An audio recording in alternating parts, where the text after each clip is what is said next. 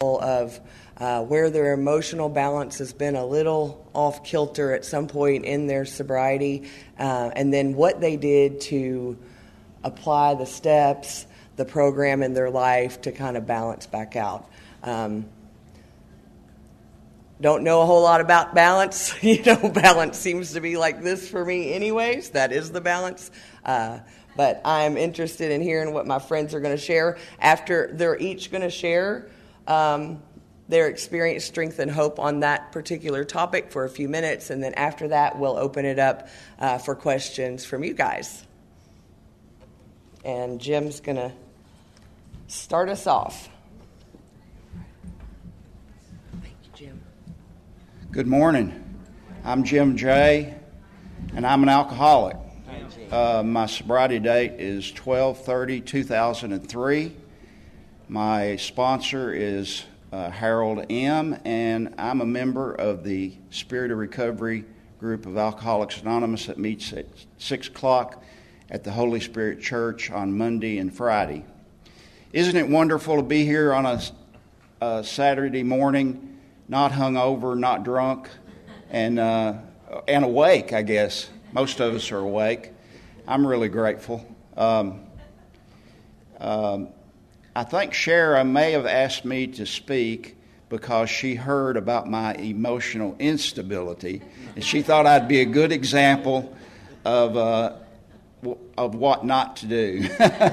so uh, that's that's the way I took it anyway. Um, um, and I'm glad my Al Anon is sitting here in front of me because she will attest to a lot of these stories I'm going to tell. She had to live along with me. um, but um, I want to express gratitude to Al Anon for letting us have this uh, panel group.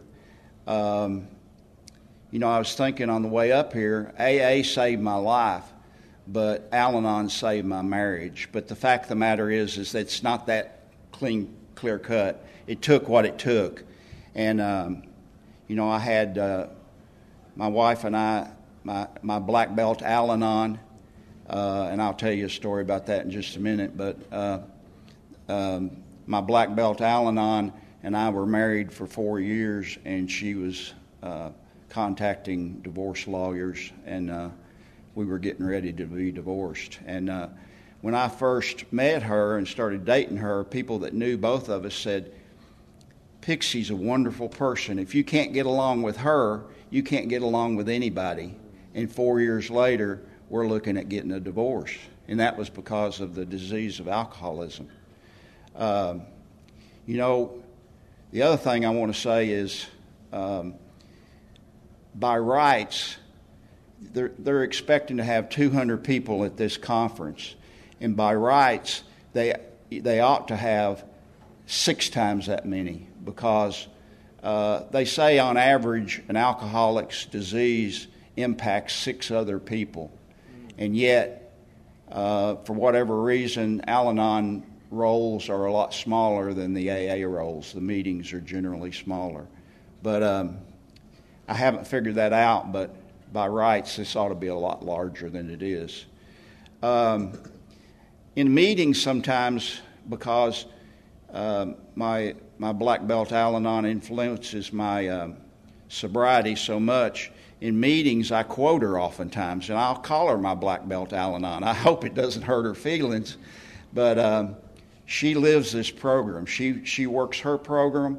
I work my program, and we're both spiritually growing, and that has made all the difference. This is the best life I've ever had and it's the and and I never knew how to have a relationship with anyone before I, I got sober and was in AA. You know, um, they say that alcoholics don't have relationships; we take hostages, and uh, I think that's true. I never knew how to have a healthy relationship with anyone, and especially didn't know how to have a healthy relationship with my God. Um, now, there's a friend of mine uh, who uh, used to be involved in karate, and I, for years, I had referred to my my wife as a black belt Al-Anon, and he thought she was really a black belt. um, but uh, but she's not. She's just black. She is a black belt Al-Anon. So um, they say, and I I don't know who they is, but I've read that when we start drinking, our emotional growth ceases. So basically, when I came walked into the rooms of Alcoholics Anonymous, I had the emotional tool set of a 15 year old. I was jealous. I was petty. Um, I was I was very childish, um, and thank with thanks to God and the AA program, uh, I have. Um, I think I have a fairly normal emotional reaction to things now. I still have my times, and I've got to say, and coming back to why Shara chose me, if if our um, sobriety was based on emotional sobriety, I would have a whole basket full of uh, desired chips. One of our uh, AA speakers will share later, and I believe I have the number right. He had to get 53 desired chips before he was able to get a year's total in sobriety. And um, that's the most I've ever heard of anybody. But I don't know if I've had emo- 53 emotional uh, meltdowns, but I bet I have. And um, uh, some of them I'll sort of share with you. Um, my first sponsor was Ron Ray. I don't know. Uh, he's been he's been deceased for over ten years now, and a lot of people may not remember him. But he had a very gruff exterior. He had a huge heart, and was the most kind and loving person I've ever met but he had a gruff exterior, and he didn't he didn't um, he, he, didn't uh, entertain fools lightly. Uh, if I said something that was way off base, he pointed it out to me, and sometimes at the time it didn't seem so kind. Um,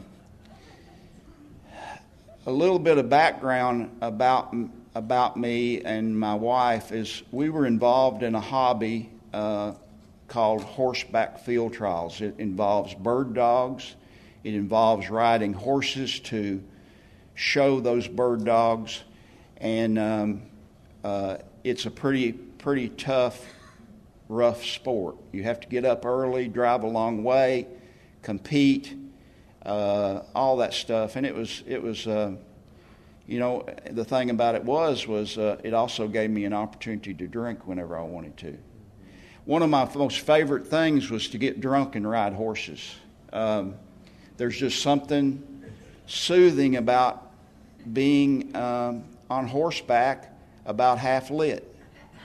And, um, but we had horses eat hay, among other things, and we, we have now, we're blessed to have a hay barn where we can put our hay and it doesn't get wet.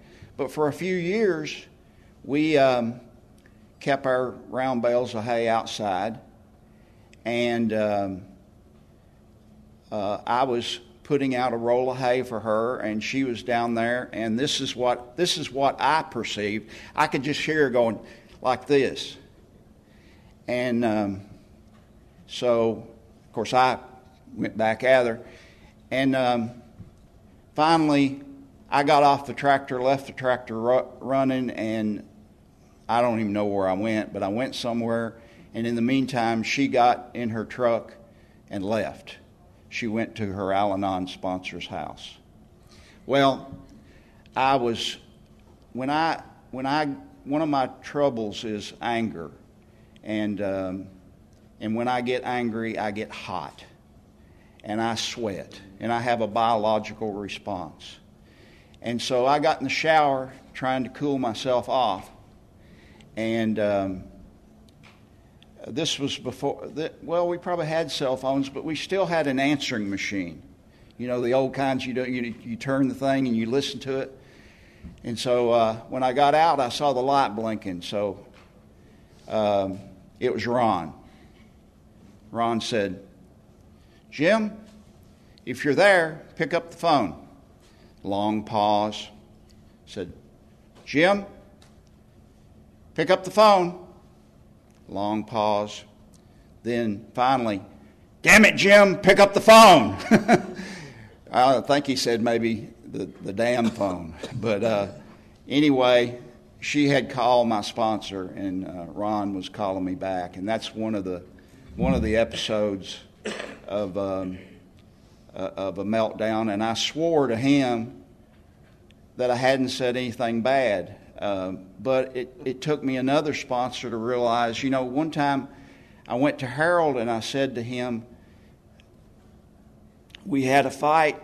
And I said, and I said this, this, and this, and she said that, that, and that and, and I said, I don't think I said anything wrong. And he said, Well, what about your tone? And, uh, you know, that's the other thing, along with that biological response of getting hot and sweating and stuff, I also get confrontational and aggressive. I'm aggressive in my tone. Another time, um, we were raising horses at that time, and Pixie was was taking one of her mares to have her bred, and we got into it, and um, I think I ran through the person who whose uh, uh, stallion we were breeding. I ran through her her flower garden or flower bed. Uh, I come home and um, there was a truck that pulled out in front of me, and I slammed on the brakes, and that that trailer is a 26 foot horse trailer shoved my, you know, and so I'm cursing the whole way home, and and I and one of the things I was cursing about was that I couldn't have a drink. I really needed a drink and I couldn't have it. I had worked the first step and I knew I couldn't have it, but I really needed it at that point. Um, so um, I, that was about 18 months of sobriety at that point, and I did everything but drink. I just didn't drink. And so, um, you know, for for us alcoholics, to drink is to die. But for me, it, if I knew I'd take a drink and drop over right then, it might be worth it. but I know before I did that, I would get miserable. I would go back to being the person I was. Um, got a couple more. I don't want to take up too much time of the other speakers, but I've got a couple more examples. There's one time um, that I was taking a sponsee to uh, uh, far western Kentucky, and we were just about there, and I hit uh, pooled water on the interstate and uh, wrecked my truck. Well, I had standard insurance. I had $100,000 worth of personal liability. Um, but he sustained a broken back, and it you know, the way health care is now, $100,000 doesn't go anywhere. So he sued me. And so here I am. We're going to lose our house. We're going to lose our farm. They're going to take everything away from us. And all I was doing was trying to help him. And people were trying to tell me, you know, no, it won't come to that, it won't come to that, and all that kind of stuff. But yet, here I was projecting. And I went a couple weeks and I was really depressed. But because of the fellowship of Alcoholics Anonymous and the things I had learned, I slowly came out of it and I turned it over to God. And uh, after a couple years, he dropped the suit. Um, did, I don't know if you knew this, but trucks have black boxes in them, I, you know, that record. And I wasn't speeding, I wasn't anything. I just hit water and it, you know, it was just happened. And uh, so I guess they decided they couldn't prove that I did anything wrong, so they dropped the suit. But that was a rough time for me. Um, another time, and, and most all these things involve anger. There's a prominent Baptist church here that used to let us have meetings there.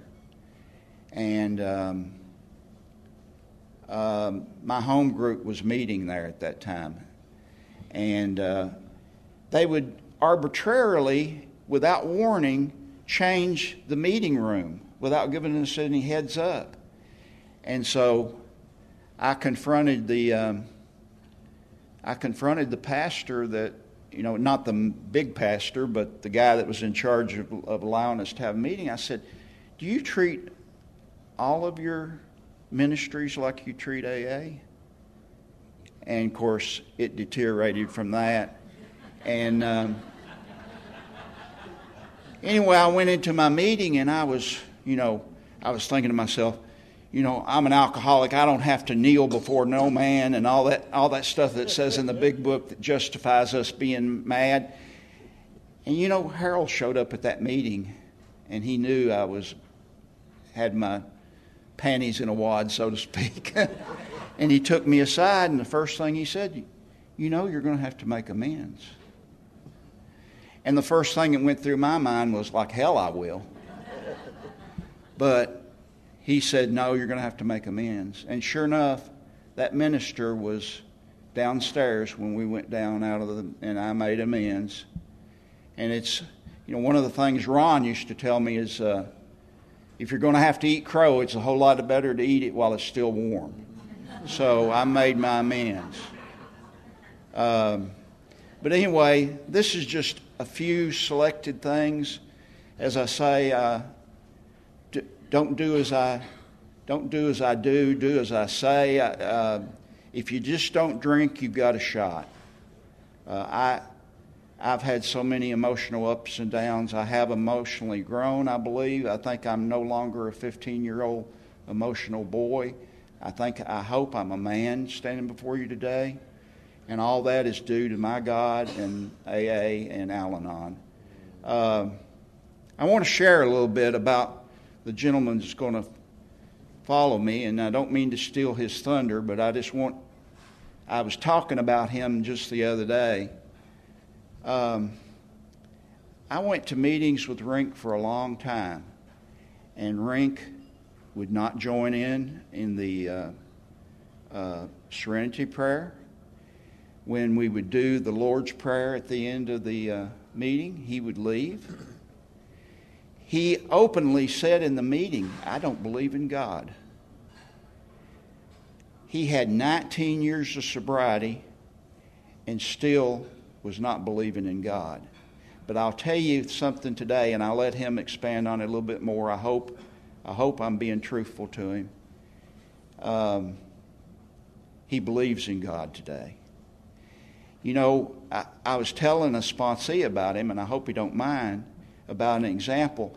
We have the God who created the universe. He is billions of years old. Time means nothing to God. God is beyond time, space, and, and, and, and all that stuff that we have to adhere to. He had, he had uh, Rink 19 years. 19 years is just a blink for God, and he, he wore him down. And so I am proud to call Rink my friend, and God will not give up on you as long as you're willing. Thank you all for listening to me.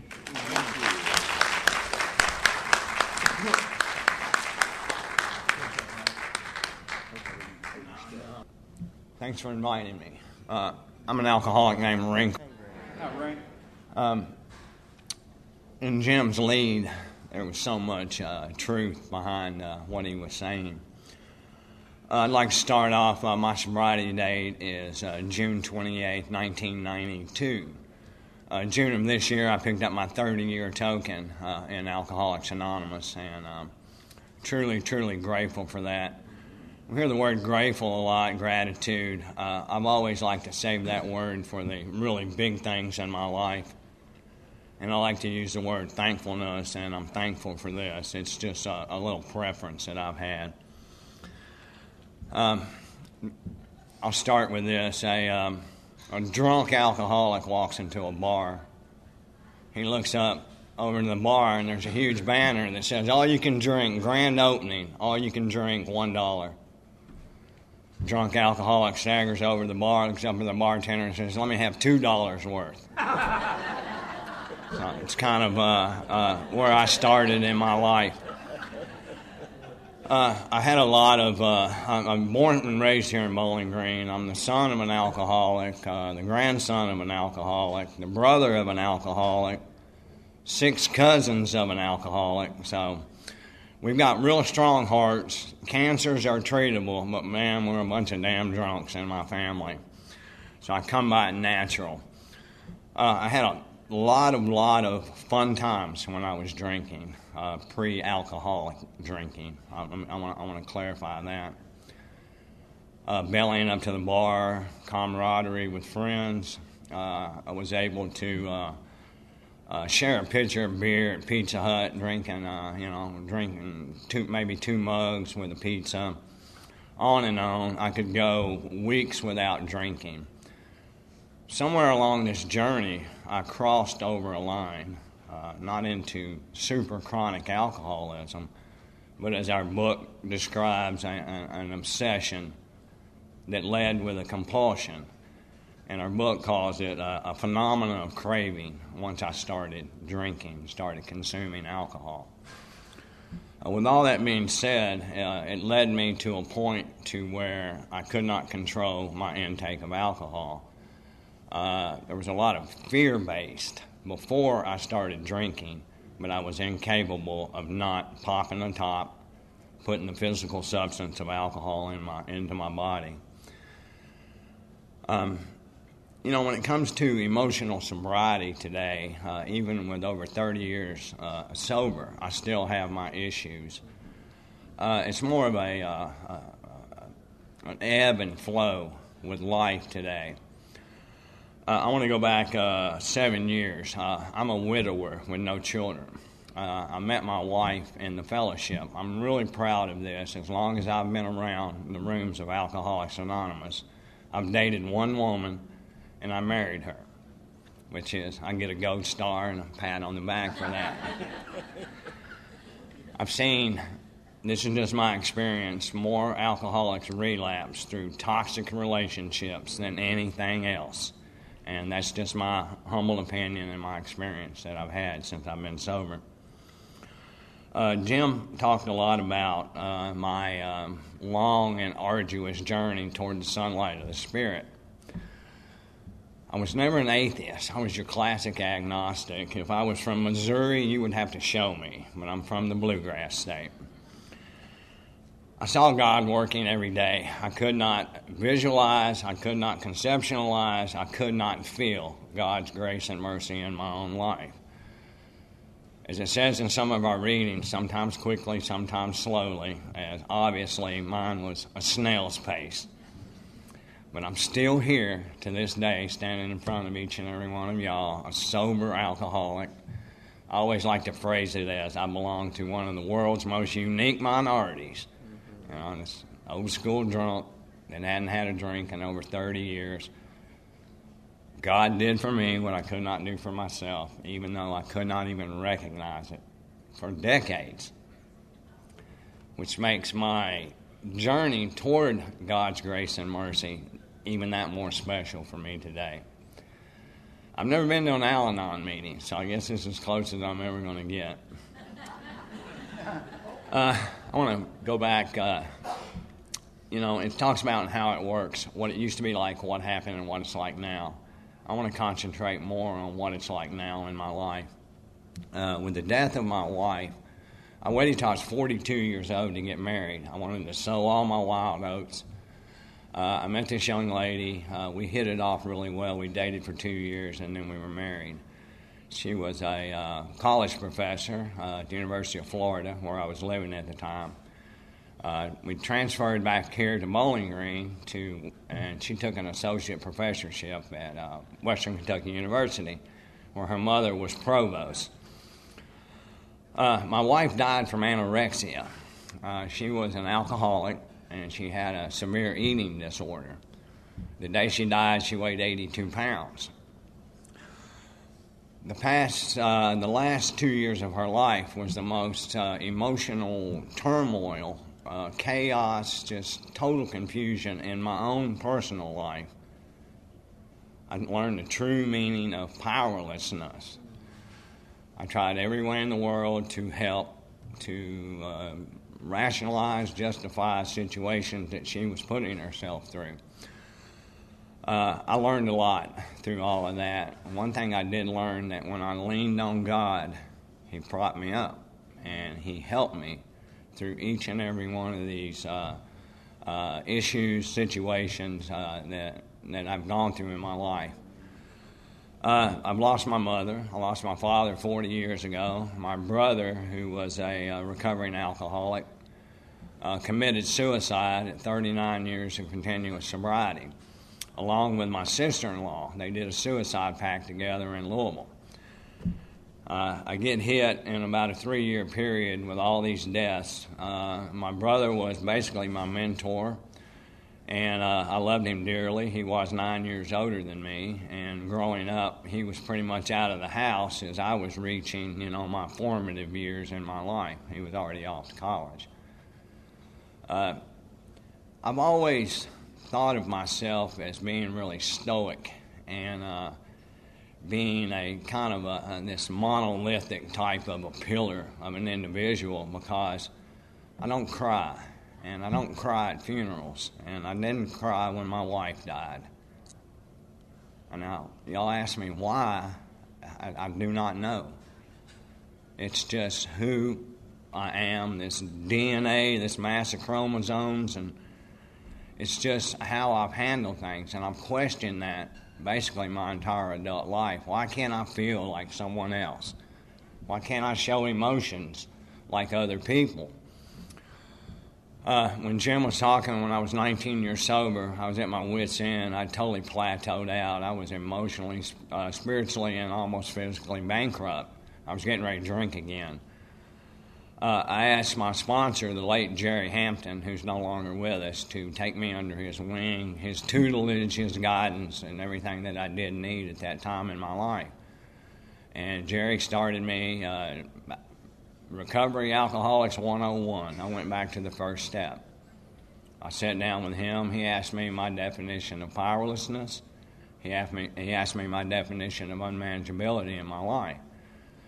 I gave him the kind of pat answers, and he said that wasn't good enough. I want to know how you emotionally feel about the word powerlessness. I immediately uh, related back to uh, uh, the last six months of uh, my wife's life and where I was at at that time.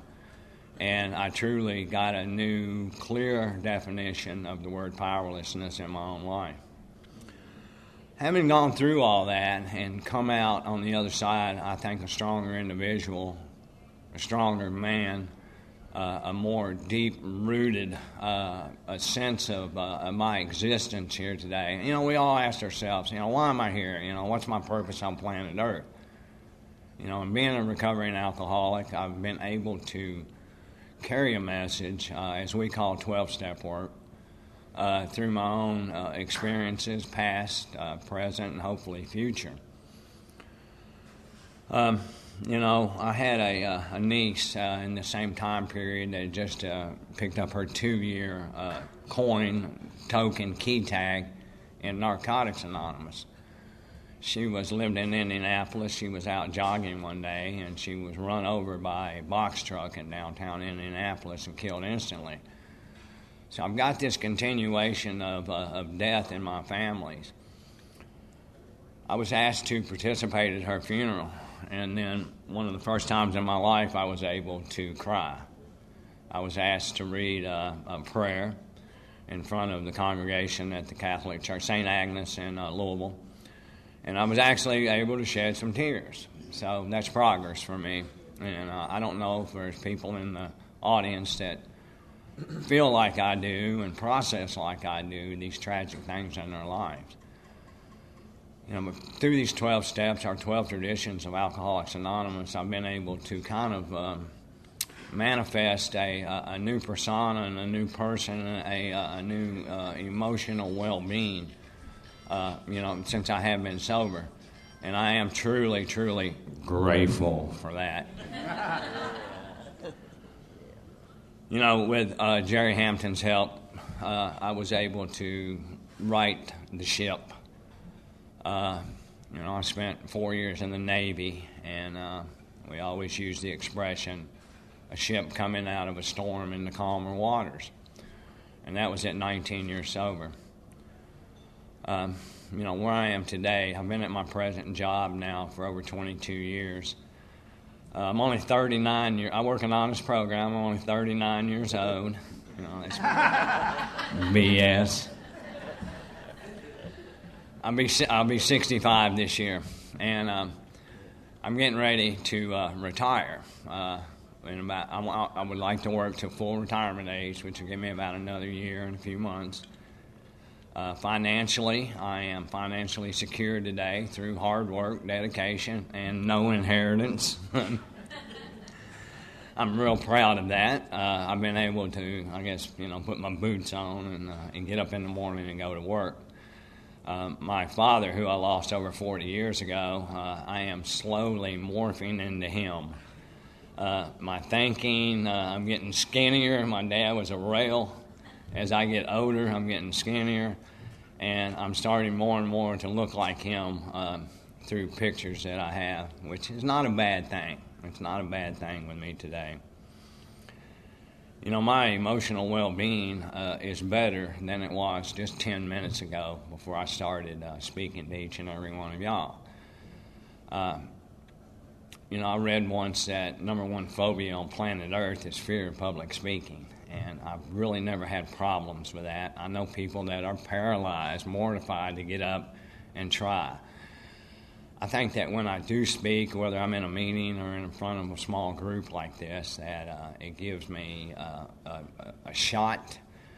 Uh, I, I, consider it the proper use of the ego, trying to carry a message. I think there's nothing wrong with the proper use of the ego, the proper use of self will, which I have learned through multiple decades of recovery and through sobriety uh, I exercise these things daily in my life. I'm also have learned to trust this process. I am in tune when my ego is unchecked, when my self will, my self esteem it goes unchecked. It usually rears a, uh, an ugly head, and the defects of characters and the shortcomings start falling like dominoes. As Jim uh, described earlier, I have steps 10, 11, and 12 to rectify those situations or issues, whichever, confront me on any given day. I was able to use the 10 step about three weeks ago when I was not even in the wrong. I'll go ahead and say that. True. Uh, it was with another alcoholic who's having a bad day, and uh, you know, like uh, we displace our aggression when you have a bad day at work, we come home kick the dog. Well, I was his dog that day, and uh, I let him go. He went on about a two minute rant, and I stopped him, and I immediately said, If I've done anything to offend you, I sincerely apologize. He stopped in his tracks. He realized what was going on in his own world, how his world affected me, and uh, I used it like a switchblade on him. and he, uh, assistant power of the program, he, uh, uh, about an hour later, I saw him he came over, apologized, said he was having just a real bad day. And, uh, you know, this is the way this kind of stuff works. I didn't mean to gloat, but it feels kind of good inside sometimes. I've always uh, lived in the real world, and um, I tell newcomers when they come in, you know, you've got a snowball's chance in hell staying sober for one year. Fact It's been my experience. I've seen thousands come through the doors of our clubhouse. I've watched thousands cannot make it. It's sad, but it's a simple fact of life. The people who do make it are the ones that come in and they get busy and they dig in. They get a sponsor. They start working the steps. They, they start at step one through the two, under the guidance of their sponsor. They get busy. They pick up their 30, 60, 90 day tokens. Uh, I watch them start chairing meetings. I watch them get active uh, in, uh, in, our, in our fellowship. They seem to be the ones who can make it. And, uh, you know, I, I, am as Harold M. always says, as Jim says, that I am not drunk proof. The longer I stay sober, I, I concur with Harold, I'm closer to a drink than I was 30 something years ago. I truly, truly believe that. Am I going to drink today through God's grace and mercy? Probably not. That's the way I like to look at it, and that's the way that I like to think about things today.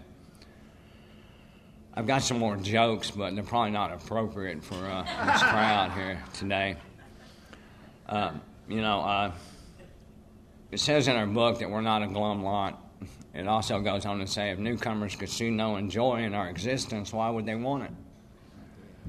My favorite sentence in our big book is what used to be a hunch or the occasional inspiration has now become a working part of the mind. It's like I know what to do today before chaos, turmoil, uh, emotional instability hits me. It's really, really uncanny uh, this journey, these uh, the lengths uh, of this journey that I've been. I've been sober over half my life, you know, and I am truly, truly thankful and grateful for that. You know, chapter four, we agnostics. It brought me around uh, as I read it again uh, with with with the late Jerry Hampton. Words in there like faith of a mustard seed started jumping out at me. There's another sentence in there that says, God does not create too hard of terms for those who seek Him. It goes on to tell me that no matter how minute, how small my conception of a God of my understanding is, is enough to make that approach to God. I've always liked to uh, use the, uh, the symbolism of, of, uh, of a dark room and a door cracking and that light coming through that little crevice of that door. That's all that I needed to make the approach to God today. And I'm truly, truly grateful to have God in my life today. Uh, I think I've taken up enough time. And uh, if you're having problems spiritually, I'll be laying hands on people out in the parking lot. uh, uh $20 a head. God bless. Thank y'all very much.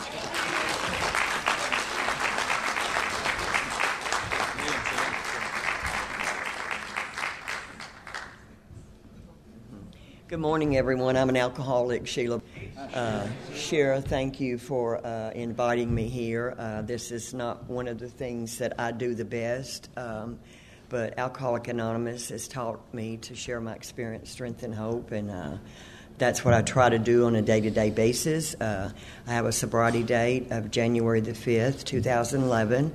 I have a sponsor, Johnny, and uh, I get the privilege of having a lot of sponsees in my life on a day to day basis, and they keep me in check. And uh, they read the book with me, and, and it's just a real blessing in my life. And uh, it's just uh, Alcoholic Anonymous saved my life.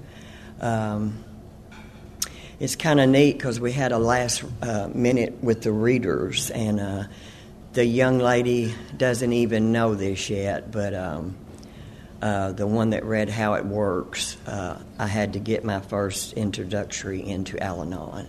Sponsored her for five years, and uh, she walked away from us. And uh, my emotions could not handle it.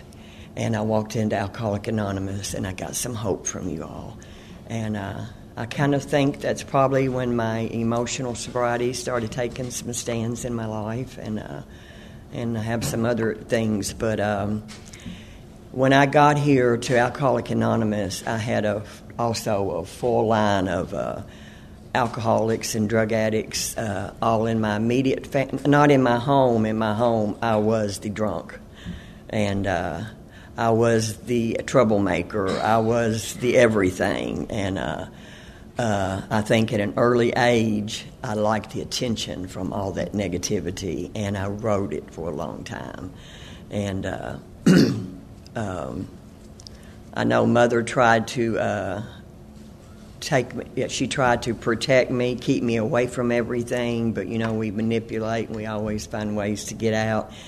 Uh, rope ladders in my upstairs window, you know, all that stuff we did, and I did it as as I pleased. And uh, um, so I got to Alcoholic Anonymous, and uh, I loved when you all talked about the fundamental God that's within all of us because when I got here, um, due to some happenings that was not of my fault, but also due to the guilt of my faults, um, I was really angry that God didn't fulfill my wish list, and because uh, I only when I, a lot of times I used my prayer life as uh, when I was in trouble, you know, help me this time, I'll do it next time. Uh, and uh, by all means, that has changed a lot. And um, putting myself in many places. Uh, I love to go uh, to bars with music, and I picked three husbands that uh, basically met in bars or round bars, and uh,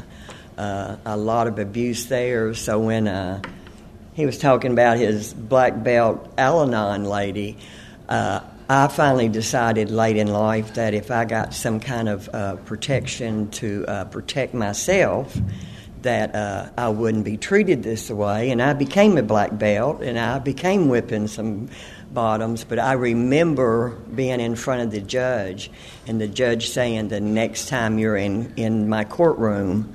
I will charge you with a concealed deadly weapon with your hands. And that got real freaky. So uh, that's just a little bit of history of uh, self reliance and uh, uh, control and fixing things. And uh, I think most of us get here and master of all of that. And uh, the bottom line was I was totally powerless. I was not using any of my faith. And um, so um, I walked into Alcoholic Anonymous my first time. I have to hit on Ron Ray he was my first sponsor um, back in 92. Of course, uh, we know I didn't stay. I stayed for five years. I did a four step. I did every shameful thing. On my four, uh, four step was everything I did shameful. But you know what? It opened the path. And uh, uh right around my five year token, I've got this, you know. And uh, Mr. Wonderful come in my life. I stayed out of relationships for five years, and here comes Mr. Wonderful. Um, he's a drinker now, okay? He don't hang out in bars, but uh, uh, anyway, he's a drinker, and I can do this. And I was advised by Ron Ray, practically begged me and all my recovery friends, you can't do this. Well, now I'm going to show you I can do this. You just don't understand. I've got five years sobriety, y'all. I've got God in my life. He's going to protect me. But what I failed to do was enlarge that spiritual condition. I shut it all off. And uh, it wasn't very long till he didn't want to be around me. Uh, you know, the same old stuff, the sanity's repeated over and over till we do different. And um, it, I don't understand people that walk back in here with a one night relapse or a week. It took me 11 years to get back here. And, uh, but what it did for my ego, uh, and I'm really not ashamed to say it, but I found other substances. And my first time here, um, I'd only had uh, prescription or alcohol. And uh, so I got to find some of this man made stuff that drove me totally insane. And uh, created a lot more havoc in my life. And then uh, a great man come into my life, and I started out working with him. And uh, um, we built a relationship. We'd been together uh, about seven or eight years when I walked in Alcoholic Anonymous. And um, he held on to me for a long time. I was drinking through that period and doing other substances. And uh, something happened that I seen that real discouraged look on his face, and uh, this time I ordered myself to Alcoholic Anonymous. And uh, court ordered myself. I knew 90 minutes, 90 days, get a sponsor, do this, do this. Um, and anyway, that's when, um, as uh, Rink talked about, um, um your sponsor, Jerry, Jerry H. How can I forget his name? He was always in the Brown Baggers meeting, and uh, you know, he said it starts with prayer and ends with prayer. So I had no clue that I could not come till I had to be there for prayer. I probably would have, and uh, and I didn't. And he would send me up to chair meetings, and uh, um, after doing this for a while, I became a part of something so big, and I felt I was at home, and I started uh, getting a sponsor, using the sponsor, working the steps. So fast forward uh, to emotional sobriety. Um, the first two, ye- two years of my sobriety, in the brown baggers. I am a crybaby now. Rink says he don't cry. I cry enough for both of us. I'm in the brown baggers and I'm bawling. I'm just crying, bawling. I have fallen in love with this man. At that point, I think I'd been with him about 10 years. So as I inventory that, it was security. Uh, he was working me, and, you know, I had a roof over my head, yada, yada. Um, so I'd fallen in love. So I got real out of balance. You know, the physical part of my disease, uh, you know, I knew I was powerless over it and I didn't want to put it in me and uh, all that stuff. But this took me to a new level of life when it come to uh, actually being in love and, and wanting to be kind and good to that person and think of that person maybe as much as me. And that's difficult for self centered people, right? So that inability, you know, that inability the book talks about to have a true partnership with another human being. It was real frightening, real emotional, real scary, and uh, it kind of it tipped the card a little bit. Um, so moving on forward, um, at uh, I'm in the steps really good. I'm working the step step. I mean, pretty good, I guess, and working the steps with a lot of sponsees. Um, when when Ralph got up one night and fell, uh, I remember thinking at the hospital when I called the ambulance to get him to the hospital. It was a normal night. He gets up and he falls, and we go to the hospital. And uh, I remember sitting in there thinking, you know, man, I've been on this 10 step like prior six months before this incident happened. And I'm thinking, you know, man, the steps, this is what they mean when the steps work you. You know, I was capable to do all the phone calls and all the stuff that occurred and handling it like a boss and knowing that, you know, I was so fearful. And uh, I remember using that third step prayer, you know, uh, God, just please. You know, I gave my candy list or my Christmas list again. I didn't want any broken bones, didn't want this, didn't want that. And. Uh, none of that occurred. but what happened was um,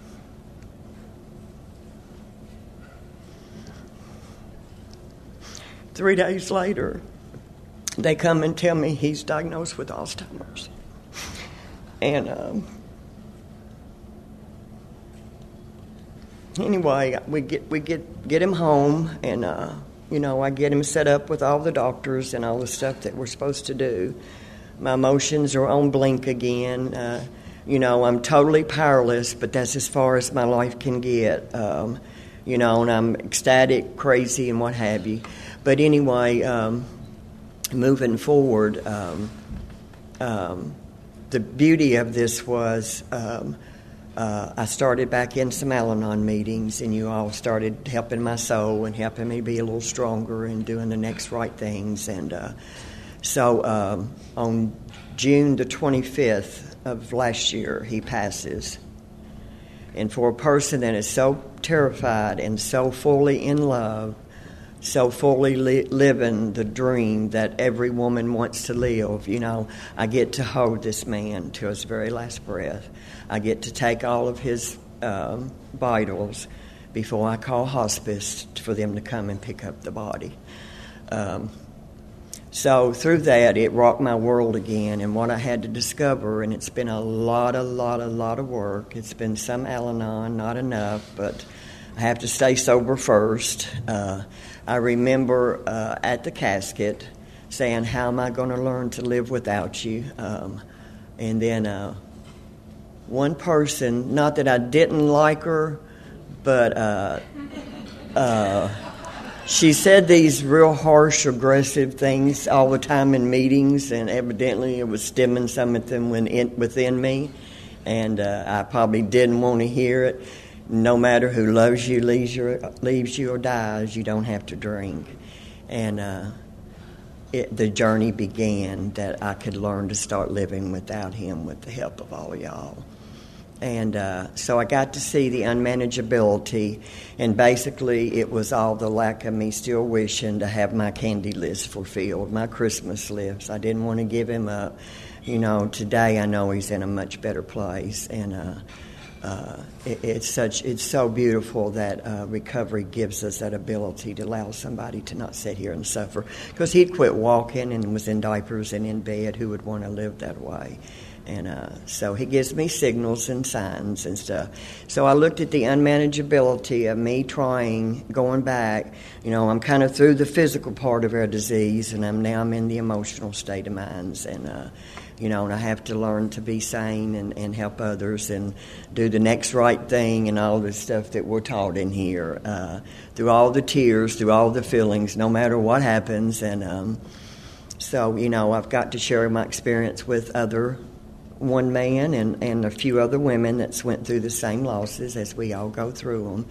And you know, the thing that hurt me the most, uh, it was like eight or nine months after his the loss of him, was the fact that giving up my best friend, King Alcohol was a little bit more excruciating than giving up the man I loved because I no longer had that to fall back on because when I put one in me, it numbed everything and I did not have to feel the world. I did not have to feel the feelings. So I understand why they say when we start drinking, uh, I was about 14 or 15 and uh, uh, did not grow up, uh, lived totally 100% in self will. And um, here not long ago in Al. Well, as I'm saying about the young lady, though, uh, she's back in the program and back sober. I had to walk away from her, and uh, and I learned some true powerlessness at that point in my life because I could not keep her sober, and that was a great experience. Uh, I don't know why it hit me a while back, but it did. Then I had a son, you all, um, come to me, and uh, he told me one night, he says, Mom, you're repulsing me. I'm trying to, now I'm controlling him after Ralph's death. I'm controlling him. He's my second best man in my life, and I have a grandson, two grandsons. But so he's my next victim. I'm going to okay. So I have to get back in Al-Anon, and you all's you all's words is no matter who who uh, hurt people hurt people. And I'm like, oh my God, that's what my son is trying to tell me. And these harsh words take sometimes them harsh words to get me to hear. And uh, I don't have a sponsor there. Uh, I don't have a sobriety date there, but I'm going to continue coming. But uh, what a awakening to go back with my sponsor and look at my powerlessness, trying to get once again, thinking I'm doing a little something with a little bit of sobriety now, and um, um, I have to refill the powerlessness, the unmanageability. I get to see the insanity in, in me making the decisions and me. Look here, I got a security system on my house, y'all, and I'd set it at night and lock him in. Mm, you know? yeah, he couldn't get out the door. The alarms go off because the police, you know. And uh, oh man, man. Uh, well, I didn't get it for him, but I, I used it for him the most. I put it that way. and so um, I get to, on a day to day basis, take that third step and turn my son over to the care of God as I understand him and try to do the best I can. And you know what's happened here, Al Anon? Hear me, please, because what a relief. I don't buy cigarettes, I don't pay rent, I don't buy new clothes, I don't have to keep him looking good. So you all, love his mama, and I did all of that. You know, um, I would of course feed him anytime, but uh, uh, and it's it's changed our relationship.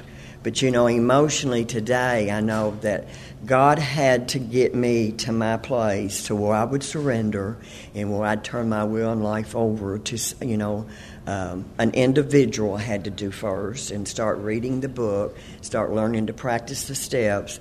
And I know that God lives within me. He's my my saying all the time is butt naked home all alone. I know God's there. Okay, and that is a beautiful place for me to be. Uh, uh, I know He's always with me no matter what. He's even with me when I act ugly, and I still do that. I still have to go make those amends. Uh, I, you know, I still get angry. The good news is it's not quite as often.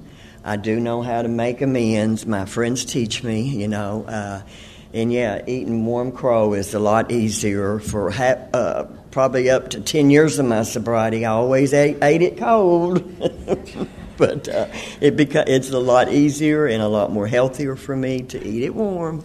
Um, so it's just a journey, and uh, if you got here like I did, hopeless and helpless, and uh, not able to make good decisions, you know, uh, um, just reach out because the hands of AA is always there.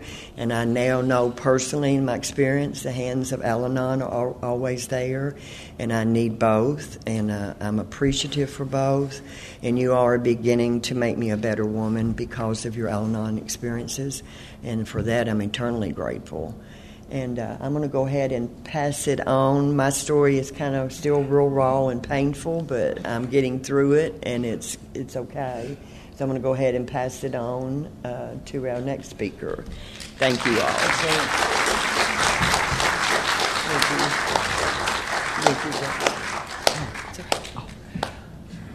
Just kidding. We're out of time.